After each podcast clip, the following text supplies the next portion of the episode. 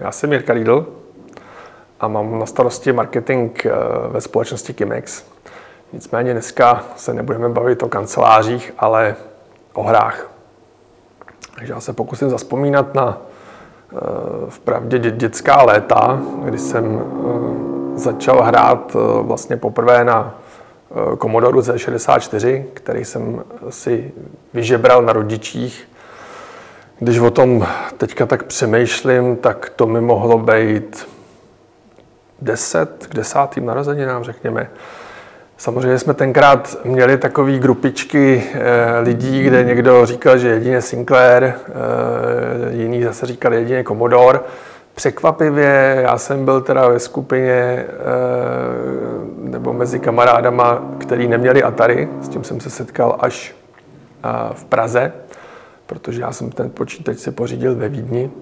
No a potom teď jsem si ho přivez a samozřejmě jsem rodičům tvrdil, že to je zejména k výukovým důvodům. Eh, je to velmi jaksi edukativní eh, záležitost a věc, na který můžu dělat spoustu jako chytrých věcí, tabulek a grafů a tak. Hlavně jsem na tom pařil, ale moje rodiče byli schovývaví a řekněme, že chápali, že prostě ty počítače jsou nějaká budoucnost a že eh, bychom si k ním měli najít vztah s bráchou.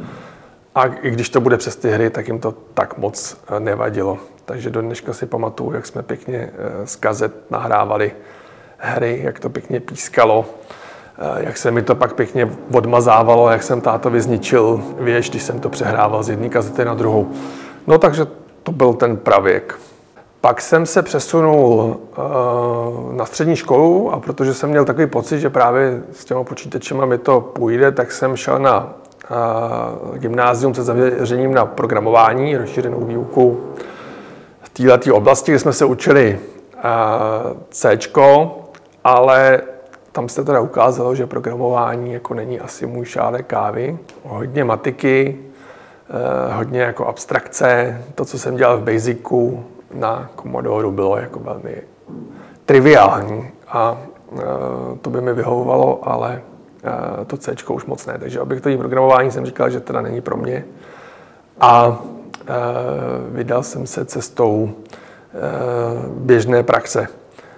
Na vysokou jsem ještě tak jako trošku zabrousil, ale až ve 30 letech, na to už jsem teda dělal podnikovou ekonomii. Ještě na té střední škole jsem uh, hrál s kamarádama, kromě, uh, kromě her na první písíčku, co uh, mi zase naši pořídili za celoživotní úspory, který mi spořili asi na svatbu nebo nevím co. Tenkrát to byla nějaká, myslím, 486 bratru za nějakých jako 30 tisíc, což bylo ale v roce 94.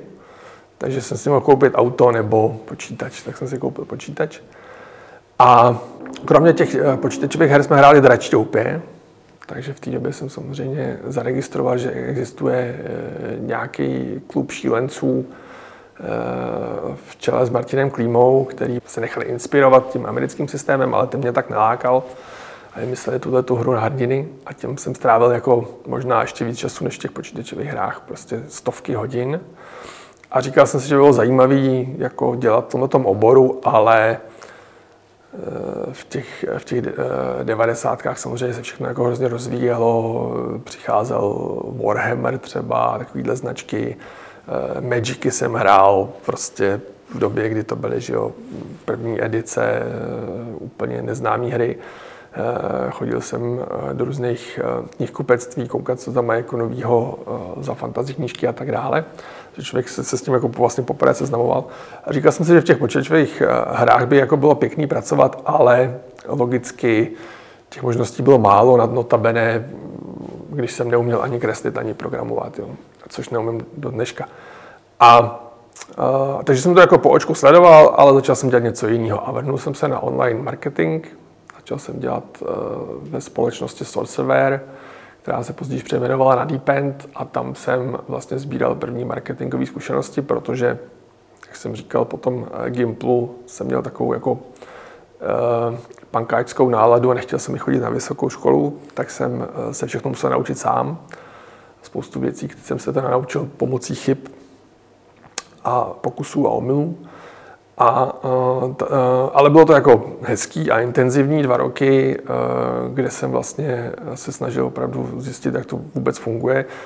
Dobrý bylo, že jak i ten internet byl nový, tak vlastně i ty chyby nebyly tak moc vidět, protože dělal kde kdo. A my jsme samozřejmě vzlíželi k Americe a, a, a v letech prostě 98 až 2000 tady u nás to bylo úplně jako v plenkách.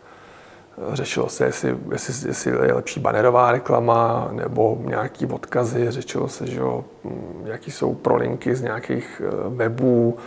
No a pak jsem si všiml, mám pocit, že to bylo právě někdy v tom roce 2000, Eh, že v Altaru, který jsem samozřejmě sledoval, a zjistil jsem, že ty moji oblíbení uh, tvůrci Drači Rupity se odstěhovali mezi tím do Brna, což mě teda překvapilo, ale uh, dobře. Uh, že schání někoho, bylo to nějaká pozice prostě na propagaci a už vůbec nevím, co to bylo za pozici, možná PR. Myslím si, že ani v Altaru nevěděli pořádně, co, co chtějí, já jsem nevěděl, co si pod tím mám představit. Takže jsem vyrazil do Brna. No a protože jsem samozřejmě nic neuměl, tak eh, to byl hodně vtipný, hodně vtipný pohovor. Eh, jednak bylo vtipný, že jsem vyrazil do Brna, mám pocit snad jako poprvé v životě, eh, kromě toho, že jsem předtím tam projížděl na cestě do Vídně. Tak jsem se tam vypotácel na tom nádraží že jo, a nevěděl jsem, že v Brně je všechno blízko. Takže jsem si tam hledal tu cestu, jak se dostat do altaru a tenkrát, že jo, nebyly ty mobily, nebo respektive já jsem měl nějakou tlačítkovou Nokia, eh, nebyly žádný Google mapy, takže jsem se tam nějak jako mm, potácel mezi těma eh, šalinama, eh, abych tak řekl. A altar tenkrát sídlil vlastně jakoby na kopci, si nepamatuju tu ulici taky, nedaleko vlastně biskupského gymnázia, kam jsem musel dojít a nakonec jsem se tam prostě nějak to potácel. A protože jsem věděl, že pojedu z té Prahy, že to bude teda prostě pár hodin, tak jsem se domlouval na nějaký čas, mám pocit, kolem poledne. Jako nevím přesně. Ale e, takovýhle čas to musel být, protože když jsem tam přišel, tak jsem se tam nemohl dozvonit, když jsem se tam dozvonil, tak se ukázalo, že jsou všichni na obědě. A já jsem možná, možná, jsem, možná to byla jedna hodina nebo něco takového, takže jsem přišel trochu dřív. Takže tam tenkrát uh, někdo otevřel, to byl ve skutečnosti teda Martin Horák, uh, zvaný Budul, uh, který, uh, který ho teda jsem samozřejmě tenkrát neznal, ale uh, dneska se známe dobře a, a Martin je uh, bohemce. Tak uh, Uh, ten mi tam otevřel a říkal abych tam teda počkal, a protože samozřejmě tam nebyly žádný vlastně zasedačky pořádný nebo místo, kdyby se čekat, tak jsem čekal na chodbě na schodech. A seděl jsem tak jako uh, tam nenápadně a teďka se lidi začali vracet z oběda a začali chodit do těch svých kanceláří a protože prostě to byla taková firma, kde jako bylo celkem běžný, že tam chodí různí lidi, tak vlastně se mě nikdo nevšímal, až, až teda potom já jsem Martina eh, znal z nějakých fotek a z nějakých jako eh, srazů radši pěte. Se tam objevil Martin, tak jsem se tam vyloup a potkali jsme se takhle vlastně náhodně. Ale myslím si, že to nebyla jako úplně nutně Martinova chyba, asi teda opravdu už rozhodně nepamatuju, kdy jsem tam měl být a kdy jsem tam přišel. Ale bylo to takový, řekl bych, standardní. Pak měl, měl to ukázat, jak to vlastně chodí v tom herním vývoji. Je to hodně proměnlivý a hodně o tom, že ty lidi jsou jako do toho zažraný, ale samozřejmě ty priority mají jinde asi než v firmě. Nějak to dopadlo v zásadě asi proto, že nikdo jiný se nepřihlásil, bych řekl. Ale tenkrát měli kluci s Altarou, Martin Klíma, Robert Hoffman zejména, který byli takový jako producent a člověk, co měl na starosti obchod a ty vydavatele, tak už asi dospěli k názoru, že prostě potřebují někoho mít v tom, v tom týmu, kdo jim bude pomáhat tlačit ty hry a kdo o nich bude nějak mluvit, protože měli za sebou velmi jako nepříjemnou zkušenost, což jsem e, vlastně nevěděl. E, znal jsem Fishvillec, ale nevěděl jsem, že vyšel Original War vlastně, nebo respektive jsem to nějak zaregistroval, ale o tom to bylo jako ticho po pěšině. Takže jsem uh, tam přišel a, oni mi říkali právě tu smutnou historku, kterou si řeknu sami, sami lépe, ale v zásadě o tom, že Original War vyšel nejméně vhodnou dobu, v době, kdy ten vydavatel měl nějaké svoje problémy a vlastně to celý zazděli. Nikdo o té hře neslyšel, prostě někde vyšla v nějakých krabicích a pak šla okamžitě do slevy a vůbec vlastně nedostávali žádný reporty a tak dále. No a to je trošku jako rozesmutnilo a taky napadlo, že když budu mít někoho, kdo bude mluvit s těma hráčema přímo, kdo bude prostě se starat o tu komunitu, kdo bude mluvit o, o té firmě, že by jako se jim mohlo podařit uh, ty hry prodávat lépe.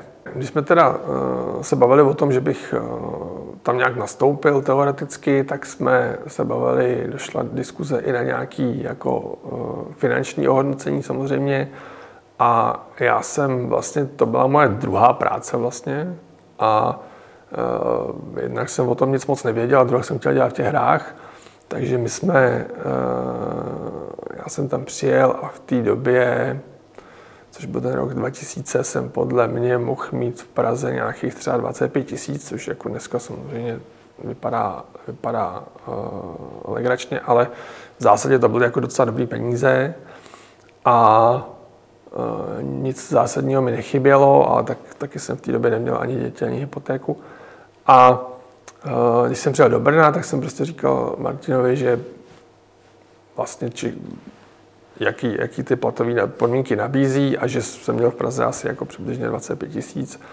A Martin teda se tak jako zakuckal, asi, asi, asi jsem odjel příliš, eh, příliš na východ a říkal, že jako Eh, by možná jako mohli dát dohromady nějakých 15 nebo něco takového. Eh, tak jsem se jako já zakuckal zase trochu, ale, eh, ale prostě jsem chtěl dělat v tom herním biznise a říkal jsem si, že to nějak zvládnu, vzhledem tomu, že nemám ty závazky. Takže jsem opustil přítelkyni, kterou teda jsem měl v Praze a naštěstí teda teď je to moje žena, ale bylo to taky trošku jako náročný na začátku toho vztahu, eh, hned z toho udělat vztah na dálku. A říkal jsem si, že to v tom Brně nějak přežiju. Jeden můj eh, kámoš, který tam studoval eh, na VUT, tak mi dohodil zase nějaký jiný kámoše, který tam byli v, v bytě v takovém tom klasickém sdíleném bydlení, tak jsem si tam vzal jeden pokojíček s jednou postýlkou a jedním stolečkem a nic jsem tam neměl, ani skříň, ani nic, ani záclony. Eh, a bylo to takový jako eh, hodně zajímavý, eh, bez toho supportu maminky a bez, bez toho praní a, a takovýchhle věcí. Takže najednou jsem byl vykopnutý do reálného světa a to byla taky dobrá škola. No nicméně poté, protože jsem teda zjistil, že ty peníze ani v Brně nejsou jako úplně eh, jako ideální, eh, tak jsme diskutovali eh, s klukama, a už tam už nevím, kdy to přesně bylo, jako jak moc dlouho poté, ale to je vlastně nějaký měsíce, možná rok, jak to ulehčit i těm ostatním vývojářům, kteří podobně jako já dělali v Altaru a třeba byli zdaleka, neměli prostě v tom Brně bydlení a tak dále. Takže se pak nakonec ukázalo, že být ve vile, která je vlastně určená k bydlení, má jisté výhody. Dole v přízemí eh, se vlastně byly takové místnosti, které nebyly úplně ideální pro kanceláře, tam eh, byly tam třeba menší okna tak. Tak se tam udělal vlastně byt, nebo prostě řekl si, že to bude byt, a že tam budou bydlet eh, zaměstnanci, kteří prostě neměli kde bydlet jinde a nahoře v těch dvou patrech byly eh, rozdělený už lidi do těch eh, místností, jako, jakoby do kanceláří, seděli tam u počítačů, těch velkých monitorů a tak dále. Takže nakonec eh, se ukázalo, že po tom roce asi, nebo nevím už přesně, jsem se teda přesunul přímo do práce. Bydlel jsem v tom nultým nebo mínusovým půlpatře, což bylo vtipný s několika dalšíma kolegama. Ráno jsem vstal, nevím ani, možná jestli jsem se oblíkal, protože jsem spal v tom, v čem jsem chodil normálně a pak jsem vylez nahoru, že dal jsem si tu snídaní, eh, zapnul jsem si ten počítač, chvilku jsem tam koukal, co se tak jako eh, děje a když jsem do, dojet mysli, tak jsem eh, zahájil prostě pracovní proces. No a díky tomu, tomu vlastně jsem to pak udělal ještě tak, že už tenkrát jsme byli progresivní v tomhle velmi, že, že díky tomu, že jsem to měl nula minut do práce, tak jsem byl schopný dělat prostě třeba 10 hodin denně, což dneska už asi bych teda nedal.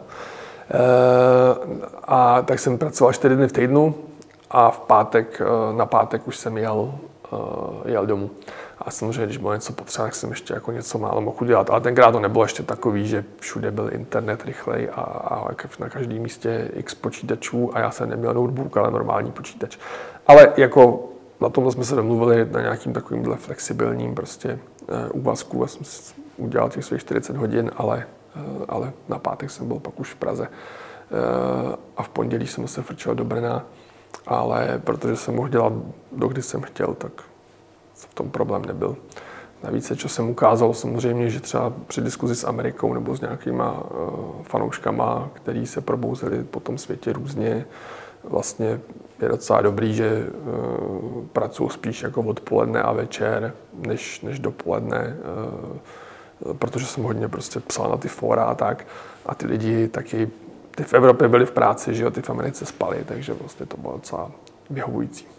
Když jsem eh, začal v Altaru dělat, tak vlastně to bylo krátce po tom tragickém vydání Original Waru a uh, tam ještě, ještě tam, myslím, byla nějaká jako velmi drobná naděje, že z toho třeba přijdou nějaký peníze, nebo že, uh, že ta firma se prodá někomu, respektive se to pak nějak prodalo, ale prostě tam to bylo zauzlovaný a myslím, že Martin to určitě se na to vzpomene líp ale řekněme, že tam byl ještě nějaký jako drobný optimismus a e, díky tomuhle tomu se ale, díky těm těm kontaktům se, ta, se Altar dostal e, vlastně k licenci na e, vlastně takový nepřímý pokračování XCOMu, protože ten vydavatel měl nějakou dohodu s bratrama Golopovejma, který dělali původní XCOM. Ono to bylo dost jako zamotaný, ale to jako úplně schrnu, tak to bylo nějak tak, že měli dělat pokračování, ale uh, pokračování XCOMu, ale zaseklo se to dneska, už vlastně vidím, že celkem na standardním procesu, kdy prostě uh, vývojář nevyvíjí, uh, nedodává, vydavatel prostě ztrácí trpělivost, dává do toho peníze, nic se neděje, nebo se toho děje málo. Tenkrát mi to teda přišlo trochu neuvěřitelný a říkal jsem si, jak můžou takový jako známí a slavní lidi, kteří dělali prostě super hry, jako nedoručit další pokračování, přišlo mi to zvláštní. Jsem nevěděl teda ještě, jak to probíhá. A ještě zvláštnější mi teda přišlo, že eh, se pak ta eh, licence vlastně a ten rozpracovaný projekt dostal do Altaru. A to mi teda kluci ukazovali a to bylo hrozně vtipný, že tam vlastně nedostali vlastně nic, nějaký cár design dokumentů, deset obrázků, nějakých prostě ufolodí, nějaký prostě tři modely nějakých enemáků, nic, z čeho by se jako dalo něco udělat, navíc něco, co vypadalo, že někdo dělal 14 dní a ne, a ne prostě x let. Eh, no a s tím ještě teda dostali, jednak teda dostali jakoby tu důvěru pokračovat v tomto projektu, takže se rychle ukázalo, že značení se přešlo do zlivění, že se to bude moct celý zahodit a musí se to udělat znova. No a pak se teda ukázalo, že ještě tam nejsou úplně vyjasněný ty práva, pochopitelně. A jestli se nepletu, tak bratři e, Golapové, ty původní tvůrci, si, si nechali práva, nebo ten vydavatel si nepojistil ty práva na ten název, což je třeba něco, co dneska už se jako celkem že běžně dělá a naopak jsou v tom různé tahanice, e, víc třeba operace Flashpoint. A e, tudíž se to nemůže jmenovat XCOM. Takže logická druhá prostě varianta byla, že se to bude jmenovat UFO. Nebyl vymyšlený název, tak ten název, jestli se nepletu, vymyslel Martin, uh, nebo nějakých název se diskutovalo. Nakonec teda uh, bylo zvolené slovo, jestli to vyslovu správně, Aftermath, což jsem v životě neslyšel předtím. A je to teda něco jako mm, po, po útoku nebo po zničení nebo taková situace, která nastane na Zemi po atomové válce, nebo nějak tak něco takového mi to bylo vysvětlení. Jsem říkal, OK, to je celkem vlastně asi v zásadě jedno. No nicméně se to přejmenovalo z XCOMu, takzvaně pracovního názvu na, na UFO.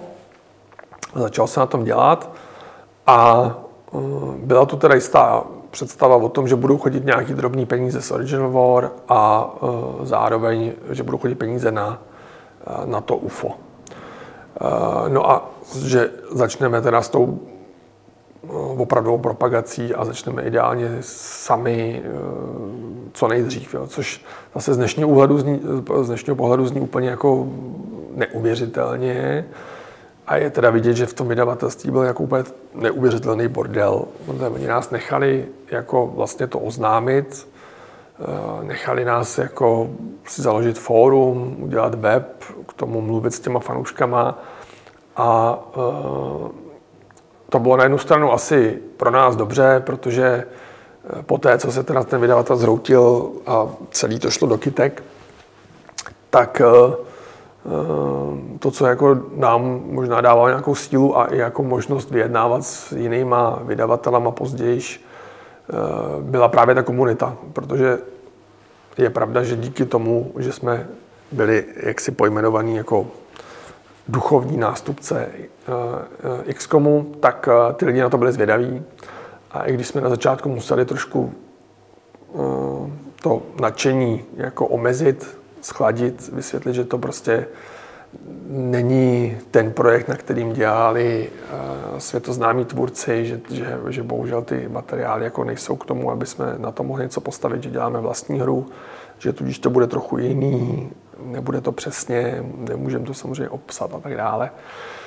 Tak jako zase jako nadšení trochu ochladlo, ale díky tomu jsme získali na začátku nějaký jako aspoň stovky a později tisíce lidí, kteří nás začali sledovat, sledovali tu stránku, začali chodit na ty fóra, diskutovali i mezi sebou. A to samozřejmě dneska zase zní jako úplně nicotní číslo, ale tenkrát to bylo prostě 2001, 2002 třeba. Eh, to bylo vlastně docela hodně a na rozdíl to, to bylo víc lidí, teda než si koupilo Original War, jo, takže vlastně to bylo jako dobrý. A ta první hra Fishfillets, kterou Walter vydal uh, si, si dokonce sám, tak ta ale vyšla jenom v Čechách. Takže ta se sice prodávala, no, to už se taky nepřesně nepamatuju, v nějakých tisících, jako jednotkách tisíců. A byl to vlastně fenomenální úspěch, ale velmi lokální a prostě ta hra, pokud uh, se vyvíjí dlouho, uh, tak stojí prostě neuvěřitelné peníze a je potřeba ji prodávat na globálním trhu. Takže ze začátku to vypadalo ještě tak jako optimisticky a pak se ukázalo, že teda vydavatel neustojí všechny ty změny a potopí tenhle projekt. Pak začal takový neveselý období, v zásadě, který byl teda ještě mnohem víc neveselý uh, pro Martina asi a, a pro Vláďu Chvátila, který tam dělal tenkrát designéra a byl, řekněme, taky jednou z těch eh, vůčích osobností tam a Roberta Hoffmana, který měl na starosti ten biznis, se ukázalo teda, že přestanou chodit peníze a že ten projekt prostě půjde do kytek. No a začalo, začalo nějaké nahánění nového vydavatele.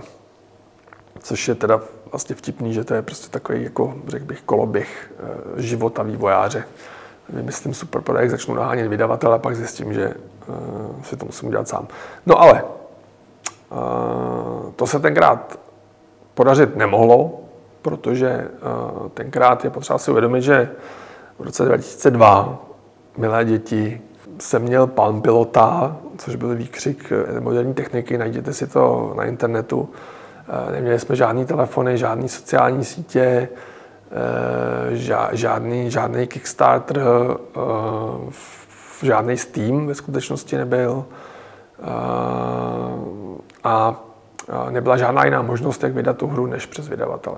Což je ta standardní situace, kdy eh, vydavatel platí nějaký ten vývoj obvykle eh, v nějakých prostě částkách, které, řekněme, jsou jako předplacení eh, na ten celkový vývoj. A na konci to vylisuje na ty CDčka, dá to do krabic, protože nebylo kam jinam by to dali, rozdistribuje to po světě, udělá ty lokalizace, ideálně k tomu nějaký marketing, to se prodá, po půl roce se seberou ty peníze z těch obchodů, které nějaký přijdou, zbylý CDčka se zalisují do asfaltu a jede se dál. A tenkrát vlastně nebyla jiná možnost distribuce jednak a druhá eh, ta spolupráce s vydavatelem, pokud člověk nebyl úspěšný a neměl předtím vydaný nějaký projekt, který by ho zajistil, eh, což prostě samozřejmě u začínajícího vývojáře je nemožný, tak, tak prostě sloužil i k tomu, že zaplatil ten vývoj.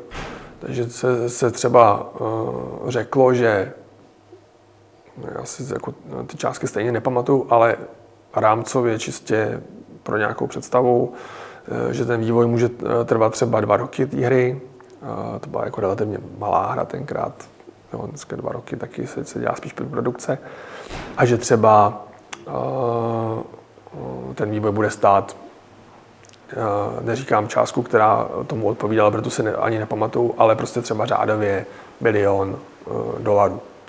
A ty si rozdělí do těch dvou let a každý, každý měsíc ideálně nebo nějakou jinou dohodnutou časovou dobu se odevzdávají nějaký milestony, to jsou prostě části té hry, ze kterých je vidět, jak, jak to, jak to uh, postupuje. Takže tam jsou v tom ty artworky, 3D mm, objekty, jsou v tom potom, pokud běží engine, tak prostě kusy levelů v tom engineu, Eh, můžou v tom být nějaké prostě textury, ze začátku prostě jsou to fakt ty rozbitý kusy té hry, a který ten vydavatel kouká, ano, za měsíc kluci udělali celkem, co slíbili, tak tady mají prostě tu poměrnou částku uh, za ten milestone. To se samozřejmě, jak se to kontrolovalo, tak se ty částky chodily třeba i později a tak. A, a byly to takové částky, které jako moc uh, nevydělávaly, řekněme, byly na udržení toho vývoje.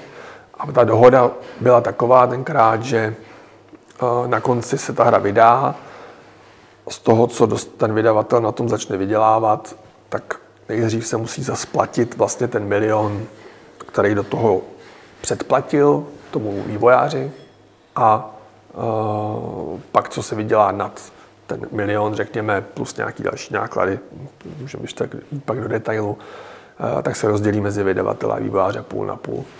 A z toho by jako teoreticky pak i ten vývojář vlastně viděl konečně nějaký jako zisk. No, takže prostě samozřejmě ty milestone, ta platba za ty milestone byla nastavená nějak velmi jako blízko tomu, jaký jsou ty limitní náklady na pronájem lidí, samozřejmě zejména hardware a tak dále. Jo. Je potřeba si uvědomit, že tenkrát prostě monitor CRT, že obrovský prostě pro grafika, ten největší, aby měl něco tam stálo prostě 30 tisíc třeba jako vlastně, vlastně neskutečný sumy dneska. Dneska vlastně ani ten hardware není uh, taková položka v tom, v těch nákladech.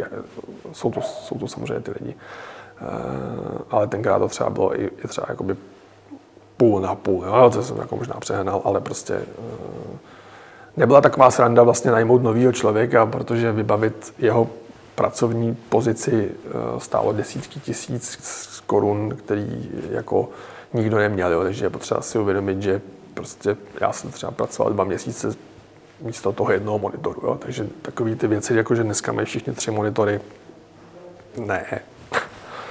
málo kdo, málo kdo to měl. Protože eh, těch nástrojů, řekněme, komunikačních bylo poměrně omezené množství, nebo eh, jako bylo těžké dosáhnout z Brna na celý svět. A uh, standardní postup byl takový, že většinu toho marketingu dělá vydavatel, ale samozřejmě mm, i ten vydavatel, řekněme, má nějaké svoje priority, má víc těch titulů, má nějaký omezený rozpočet a tak. Takže uh, já jsem přemýšlel, co tak budeme dělat. Říkal jsem si, že první věc, kterou musíme udělat, je web. Tady teda jsme nějaký měli, ale řekněme, jako základní velmi. Tak něco jsme tam přidělali, eh, lidi začali chodit na ten web, eh, takže se stalo, že se nám dokonce zhroutil nějaký server, který byl udělaný z nějakého starého šrotu. Prostě v koutě ležel nějaký počítač, který těch pět pingů za den prostě zvládal a pak, když se ukázalo, že tam začali chodit lidi, byť jako to bylo pořád velmi nízké množství, tak to prostě nějak tam schořela deska nebo co, takže jsme museli pořídit nový server, tak to byl můj první zářez tam. A pak jsem, a pak jsem tam a, s jedním externistou, který byl takový skoro internista s Freonem, tam jsme dělali na webech a na fórech, založili jsme nějaký fórum, Otevřeli jsme tam prostě ty diskuzní uh, místnosti, že jo, vlastně to fórum standardní, dneska teda se ještě jako někde používá, tak nevím, možná pro ty mladší bych to přirovnal k něčemu trochu jako Reddit, ale Reddit to úplně nebyl, tak to bylo naše fórum, tak tam prostě chodili ty lidi, samozřejmě jsme tam vzali nějaký skin a nějaký prostě eh, ten hlavní engine od někoho jiného. No a tam jsme začali tu diskuzi s těma lidma. No a uh, pak jsme si řekli, že uh, musíme vlastně skombinovat tu komunikaci vůči těm hráčům s komunikací vůči těm vydavatelům. Ve chvíli, kdy se ukázalo, že teda je to na nás a že teda pokud si nezajistíme vydavatele, tak to budeme platit, nevím, z prodeje zeleniny nebo něčeho, tak eh, jsme si říkali, že kromě toho fóra, na který samozřejmě žádný vydavatel nepřijde, potřebujeme nějaký, uh, nějaký masovější zásah. Takže jsem se trošku začal vetat v PR, Začal jsem oslovovat ty herní novináře, samozřejmě tenkrát velmi asi amatérsky, ale protože ty novináři jsou zároveň hráči a mm, tenkrát vlastně všichni jsme byli taková jedna velká rodina, typicky v Čechách třeba, ale vlastně v zahraničí to bylo taky dost podobný. E, jsme se všichni potkávali, málo kdo byl opravdu jenom novinář, spousta lidí v těch herních médiích byli vlastně buď bývalí nebo budoucí vývojáři, přecházeli do těch studií nebo do těch médií, nebo to byli lidi, kteří e, to dělali ve volném čase a živili se jako třeba programováním a tak dále. E, tak vlastně to bylo hrozně jednoduché a každý, koho jsem oslovil, byl hrozně milej. A dostat se i do těch zahraničních médií vlastně bylo relativně jednoduchý. Eh, vyžadovalo to čas a vyžadovalo to teda nějakou samozřejmě přípravu. Snažil jsem se jim posílat nějaký materiály, které dávaly smysl, které by byly publikovatelné a které jako eh, samozřejmě v té době nás netlačilo, aby jsme něco prodávali, takže to byly vlastně informace z toho vývoje, ze zákulisí. Dělali se takové eh, věci, které dneska se jako vlastně taky trochu dělají, ale nevím, jestli se mu říká jako vývojářské deníčky, který samozřejmě dneska už se prostě dělají na, na YouTube, různé uh, aktualizace a tak. A je to takový standardní, ale asi se tomu úplně neříká vývojářský deníček. Tenkrát to bylo opravdu udělané tak, že vlastně jsme většinou na měsíční bázi, protože tenkrát samozřejmě byly hodně uh, důležitý tištění časopisy na rozdíl od těch online, nebyly ty sociální sítě, na které jsme se to mohli dávat sami, tak jsme byli vázaní vlastně na, to, na ty periodika, které vycházely v nějakým, nějakým obvykle měsíčním, z měsíční frekvencí. Tak jsme řekli, hele, my budeme dělat ten vývářský denník a budeme vám psát, co jsme každý měsíc jako udělali a vy to otisknete. A pak jsme to teda, když to otisk ten časopis, tak jsme to mohli otočit buď na těch našich fórech, nebo případně nějakému dalšímu časopisu, třeba online. A uh, to samozřejmě bylo jako poměrně náročné dostat z těch vývojářů nějakou informaci. Potřebovali pracovat na hře a nepsát prostě nějaký deníčky, ale jako zadařilo se, chápali, že asi eh, to potřebujeme nějak zpromovat a tohle to byla taková nejjednodušší cesta, jak se do těch médií dostat. Eh, no a pak samozřejmě už, když si nás všimli ty lidi, tak eh, začaly chodit ty požadavky na rozhovory.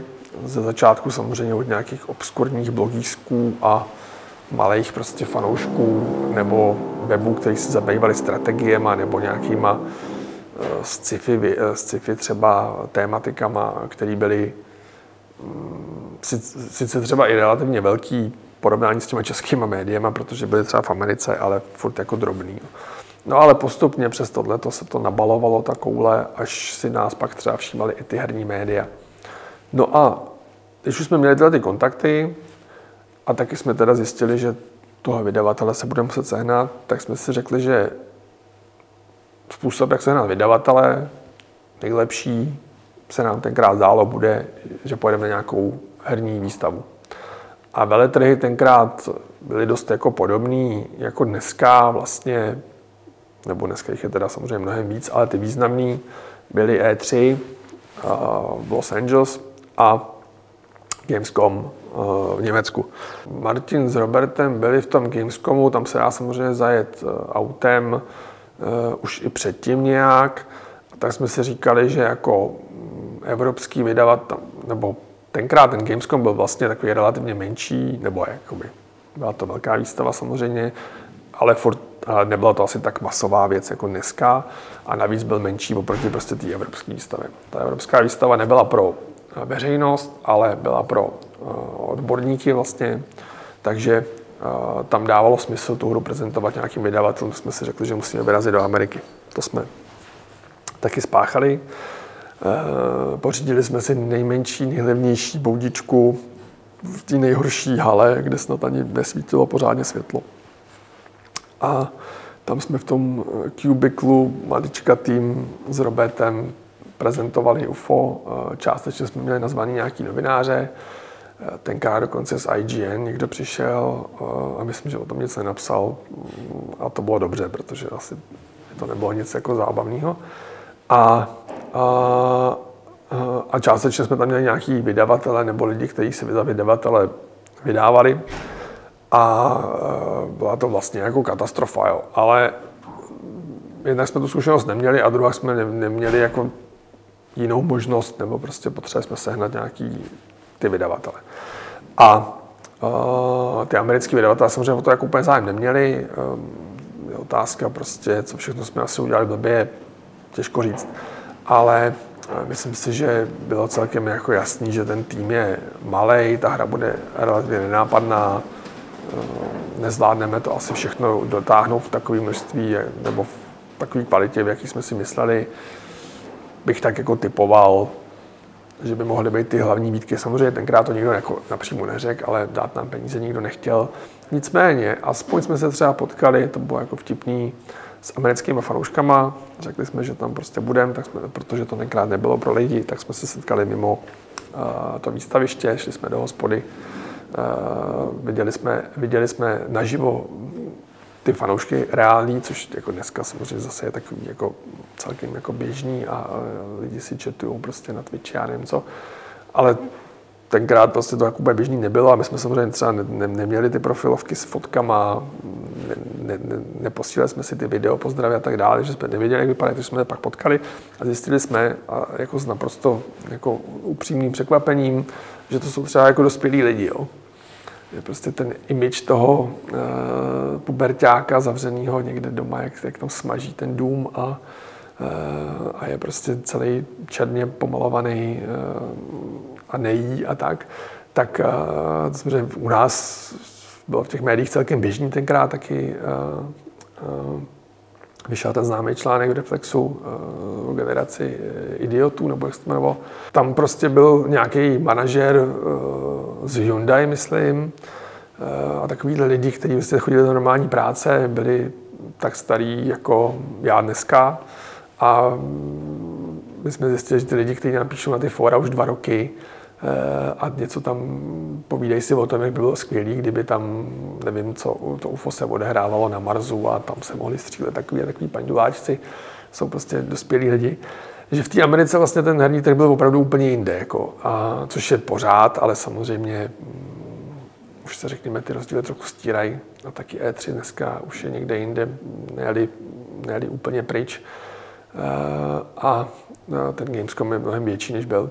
Na E3 jsme se seznámili mimo jiné teda s někým, kdo se říkal agenti, který nám eh, slíbili, že nám eh, seženou vydavatele a prodají tu hru a, a že budou dělat eh, různý ty piče, jak se, jak se tenkrát říkalo. A dneska teda to platí pro ty startupy zejména.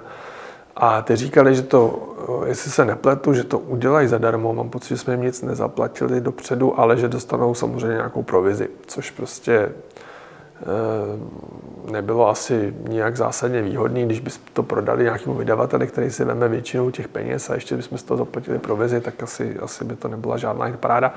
Na druhou stranu jsme, se, jsme doufali, že třeba oni dokážou z vydavatele když jsou to američani a mají ty americké kontakty, eh, vyrazit jakoby víc peněz, než třeba my tam někde v nějaký tý strašlivý temný eh, kopce eh, v tom kubiklu, v těch našich tričkách, kde bylo vidět, že prostě jsme přijeli od někde z východní Evropy a nebylo úplně jasný, jestli to je Rusko nebo, nebo co to vlastně je za, za, za divnou zemi. Jo. Takže to samozřejmě taky se hrálo nějakou roli, že, že jsme prostě nebyli američani. Dneska už je to asi zase trošku jako jinde. Jo.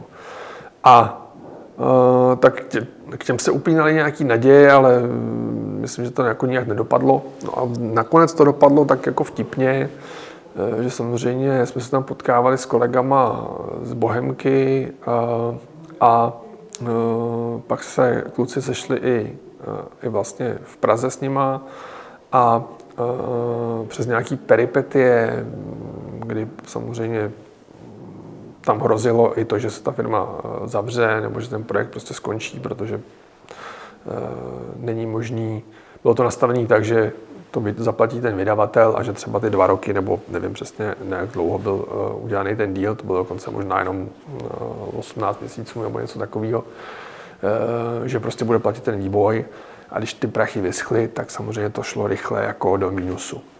No a kluci s tím nějak jako bojovali, chtěli to, to, to dodělat, protože ta hra byla v nějakým fázi relativně pokročilý a věřili, že se to prostě bude prodávat. No a uh, tak tam bylo nějaký prostě takový několika měsíční období dost nepříjemný, kdy jako uh, se prostě fakt řešilo, jestli, jestli se to zavře nebo ne. Někteří lidi třeba i odešli, protože prostě neměli tu trpělivost na to, na to uh, čekat. Já jsem se snažil tam zuby nechty vydržet, když už jsem bydlel v tom přízemí, tak mi zase tak moc jako ne, ne, nechybělo a občas někdo přines něco k jídlu, takže to bylo jako dobrý. A uh, tak jsme se tak uh, aspoň soudržně jsme tam navzájem jsme se podporovali vzájemně a, pak se to vlastně doputovalo ke Slávkovi Pavlíčkovi a Markovi Španělovi a vlastně se řeklo, že se udělá nějaká dohoda, kdy vlastně ten altar přejde, přejde jako pod Bohemku. A teď teda už kdybys mě zabil, tak jako vlastně nevím, v jaký fázi byla přesně ta hra, protože to opravdu už jako nedokážu vnímat ale uh, myslím, že to bylo prostě někdy ke konci a uh, řešilo se tam spousta věcí, spousta papírování, takže já jsem potom pomáhal i prostě s nějakou tu produkcí velmi lehce. A pamatuju si tam na takovou vtipnou historku, že jsme měli odevzdat právě nějaký milestone. Zase jsme nasadili, tohleto klasický prostě uh, kolečko vydavatel, vývojář. A tenkrát pochopitelně prostě žádný eh, úlož, úložiště, žádný prostě eh, cloudové věci, takže jsme prostě tu hru a všechny ty věci vypalovali jednou za měsíc na CD, který samozřejmě ty vypalovací CD se ne vždycky jako podařilo vypálit správně nebo přečíst na té druhé straně. Takže, takže jsme to vypalovali, teď samozřejmě, že jo, nevím, 30. 31. byl ten milestone, tak samozřejmě ještě, ještě do půlnoci se to prostě připravovalo, dodělávalo, eh, vypalovalo. A pak jsem to vzal, to CD, a šel jsem eh, s tím na hlavní nádraží, prostě na, na autobusák. A dával jsem to nějakému řidičovi v autobuse, třeba v 6 ráno, aby to tam dovez za nevím, tu hodinu a půl, dvě hodiny, prostě kdy to tam ráno někdo od toho vydavatele vyzved na Florenci, od toho řidiče to CD a šel ho teda vyzkoušet, jestli jako je tam ten milestone, protože to jako nahrát po malým internetu tenkrát někam by stálo prostě tisíce peněz a tak, takže jsem, takže jsem dal 50 korunů a řidičovi poprosil jsem, jestli mi tam nevzal balíček do Prahy a posílal jsem takhle ty milestone. Jako stane se, no, tak samozřejmě tam v tom jako byl projekt, který teoreticky stál prostě nějaký jako miliony, eh, miliony korun, ale samozřejmě jako pro naprostý většinu lidí by asi jako zcela bezcený, jo, ale, ale vlastně bez jakýkoliv zabezpečení nebo s nějakým heslem nebo s nějakým takovýmhle jako asi triviálním, nemyslím si, že jsme tam dávali nějaký zuřivý zabezpečení, někdo musel mít už na ten engine, no, to už nevím, ale vlastně jako jsme to posílali prostě autobusem. No, stane se. No a podle mě podle mě pak jsme právě to první UFO vydali uh, takhle, uh, vlastně pod Cenegou ještě, jestli se nepletu. A protože se to nějak prostě, jakž takž jako prodávalo, nějaký peníze to vydělalo, tak pak se řeklo, že se bude pokračovat. A uh, to další UFO se dělalo už prostě přímo rovnou se Slávkem. Tenkrát ještě byla taková myšlenka, že se udělá vlastně nějaký vydavatelství vedle který se bude jmenovat Idea Games. A vlastně i nějaké věci od Bohemky šly pod to. A že vlastně bude, eh, bude tam separátně to vydavatelství, který bude vydávat třeba i tituly nějakých úplně jiných vývojářů, uh, externích, uh, prostě ty third party, jak se, jak se říká v tom developmentu, a ty first party některých vezme taky pod sebe. Takže uh, tam byla Bohemka, ale byli tam třeba i kluci, kteří dělali Alpha Prime. A uh, pak se tam vydávaly i nějaké věci, které byly úplně, uh, úplně mimo. Uh, rok pod Vraťáků se tam dělal a um, nějaký takovýhle tituly, který už taky, taky nevím, Fishfilets 2, myslím. A tak. A tam, tam zase k tomu se váže potom vtipná historka. Já jsem po tom druhém UFU eh, se ještě dělalo třetí, ale to už jsem říkal, že Brně jako uh, nebudu. Uh, měl jsem takový pocit, že bych měl být spíš v Praze, kde jsem teda měl tu přítelkyni ještě pořád. Že Brně jsem strávil čtyři roky. Přesunul jsem se do Prahy a šel jsem dělat k tomu vydavateli vlastně. Uh, takže v kanclu, kde ještě byl že seznam tenkrát a Cenega a na, a na Praze 4, ne na Praze 4, na Praze 5, a tam v tom kopci eh, to bylo příšerně daleko všude, vody všat, no ale prostě tak, než se, než se seznam právě posunul dolů na Smíchov. Um, um, ale tak ano, uh, tak tam jsme prostě na tom vyšívali a pojali jsme takovou úžasnou myšlenku, že tenkrát eh, začínal Steam a Eh, že bychom mohli prodávat ty hry online, když jako oni to prodávají, oni si prodávali hlavně ten, ten Counter-Strike vlastně a na začátku to vzniklo tak trochu jako proto, aby prodávali prostě Half-Life a ty jejich tituly. Takže to tak trochu vypadalo, že to je prostě distribuční kanál pro, hlavně pro Valve. A možná, že i ta myšlenka, to zase jako úplně nevidím jim do hlavy, ale eh, ze začátku možná ta myšlenka byla hlavně taková, že prostě budeme vydávat si svoje věci a pak hele, můžeme vydávat vlastně i cizí věci. Eh, a my jsme si říkali, hele, proč tady platit, tak někdo napsal eh, do Valve eh, a zjistilo se, že oni chtějí 30% prostě podíl z toho prodeje, což tenkrát nám zdálo se prostě nehorázný, přestože, přestože u toho vydavatele jsme, jsme přišli o mnohem víc peněz, že jo. Jednak tam byl ten vydavatel, ale pak tam byl ten distributor, e, někdo, kdo vylisoval ty CDčka, někdo to rozvážel do těch obchodů, že jo. E, nějaký ten marketing, tak jsme z té krabice stejně měli jako prostě, nevím přesně, 10% nebo 20% jo, nebo něco takového. A tady nám ale přišlo, že asi si někdo bude brát z naší hry 30%, eh, že to se nám jako nelíbí, že si to uděláme sami, že to naprogramovat vlastně takovou věc není zase tak složitý uděláme nějaký online systém distribuční. Eh, Martin Klíma zase přišel, eh, jak on je takový jako napůl angličan, eh, s nějakým názvem, který se jmenoval Sprocket. Já jsem se vůbec nechápal, co to je, ale vlastně ve skutečnosti, když se něco jmenuje Steam a něco se jmenuje Sprocket, tak vlastně to sebe docela pasuje. A tenkrát to bylo spíš takový, jako nikdo nevěděl, co vlastně děláme. A tam jsme začali nabízet ty hry, a naštěstí díky tomu, že tam byla arma tenkrát už, tak, protože jsem, mezi tím samozřejmě Bohemka se pohádala kvůli operaci Flashpoint a tak dále, takže začali dělat armu první a tak se tam vlastně ty hry začaly prodávat opravdu reálně, což teda mohlo být, jestli to bylo 4 roky, 2005 bych řekl třeba, možná nějaká takováhle takováhle prehistorie.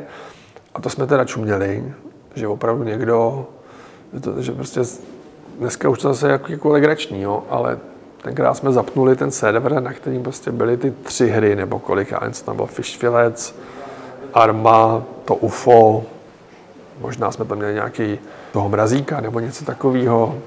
Nevím, jestli pak jsem možná přijal ta Alpha Prime. Prostě pár takových titulů, který jako nebyly žádný line-up jako a ty, ty lidi, protože samozřejmě ta komunita kolem Bohemky už byla velká, poměrně byli zvyklí, stahovali si k tomu Operation Flashpoint různý ty mody a takovéhle věci a už ten internet trošičku jako popolezl, tak to vlastně uh, nebylo ani nepředstavitelné, že si někdo stahuje gigabajty dat. Jo. Dneska samozřejmě já zapnu Xbox a tam na mě vyskočí 10 her, že si prostě chtějí aktualizovat a stáhne to 50 giga jen to hvízdne, ale to jako prostě není úplně eh, jako tenkrát tak prostě nebylo. Jo. Takže jsme si říkali, jako jestli ty obří věci vlastně někdo zaplatí 50 babek a ještě musí mít rychlý internet a ještě musí čekat dva dny.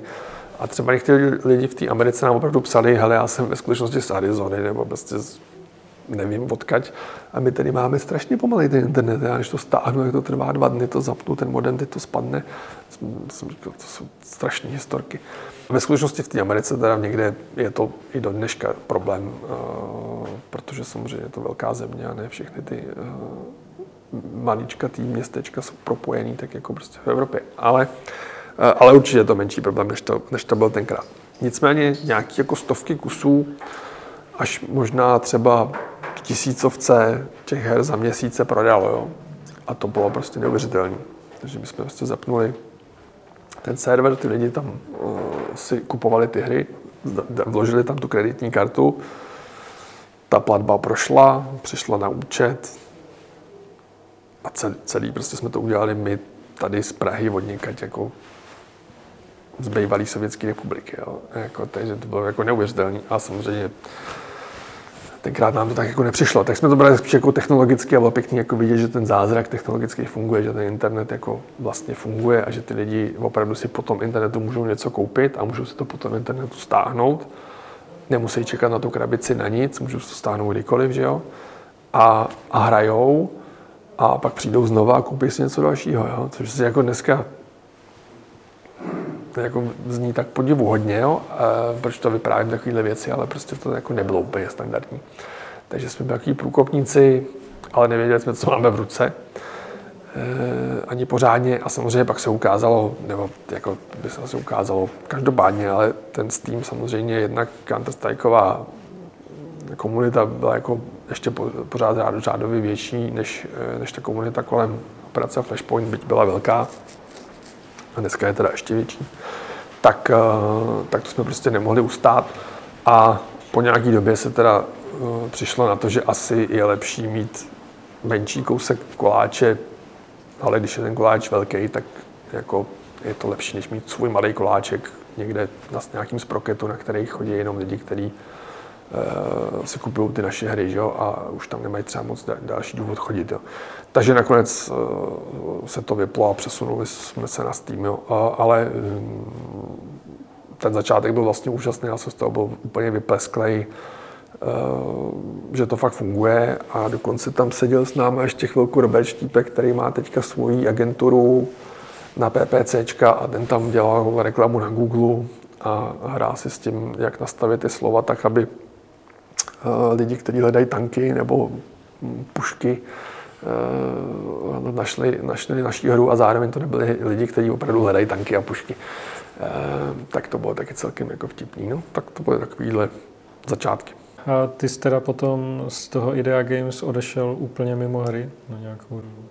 No, já jsem odešel mimo hry jako, jako je mým zvykem dobrým. Uh, uh, jo, já jsem uh, jednak uh, vlastně zjistil, že mě zas až tak nebaví dělat na té straně toho vydavatele, což prostě zní možná zvláštně, eh, protože přece jenom ten vydavatel je ten, kdo dělá ten marketing, eh, má ten budget, jezdí na ty veletrhy, eh, dělá ty akce, ale samozřejmě vydává to hodně, mm, je to prostě spousta práce, která se musí dělat v nějakým jako časovým horizontu a není moc často třeba věnovat té komunitě.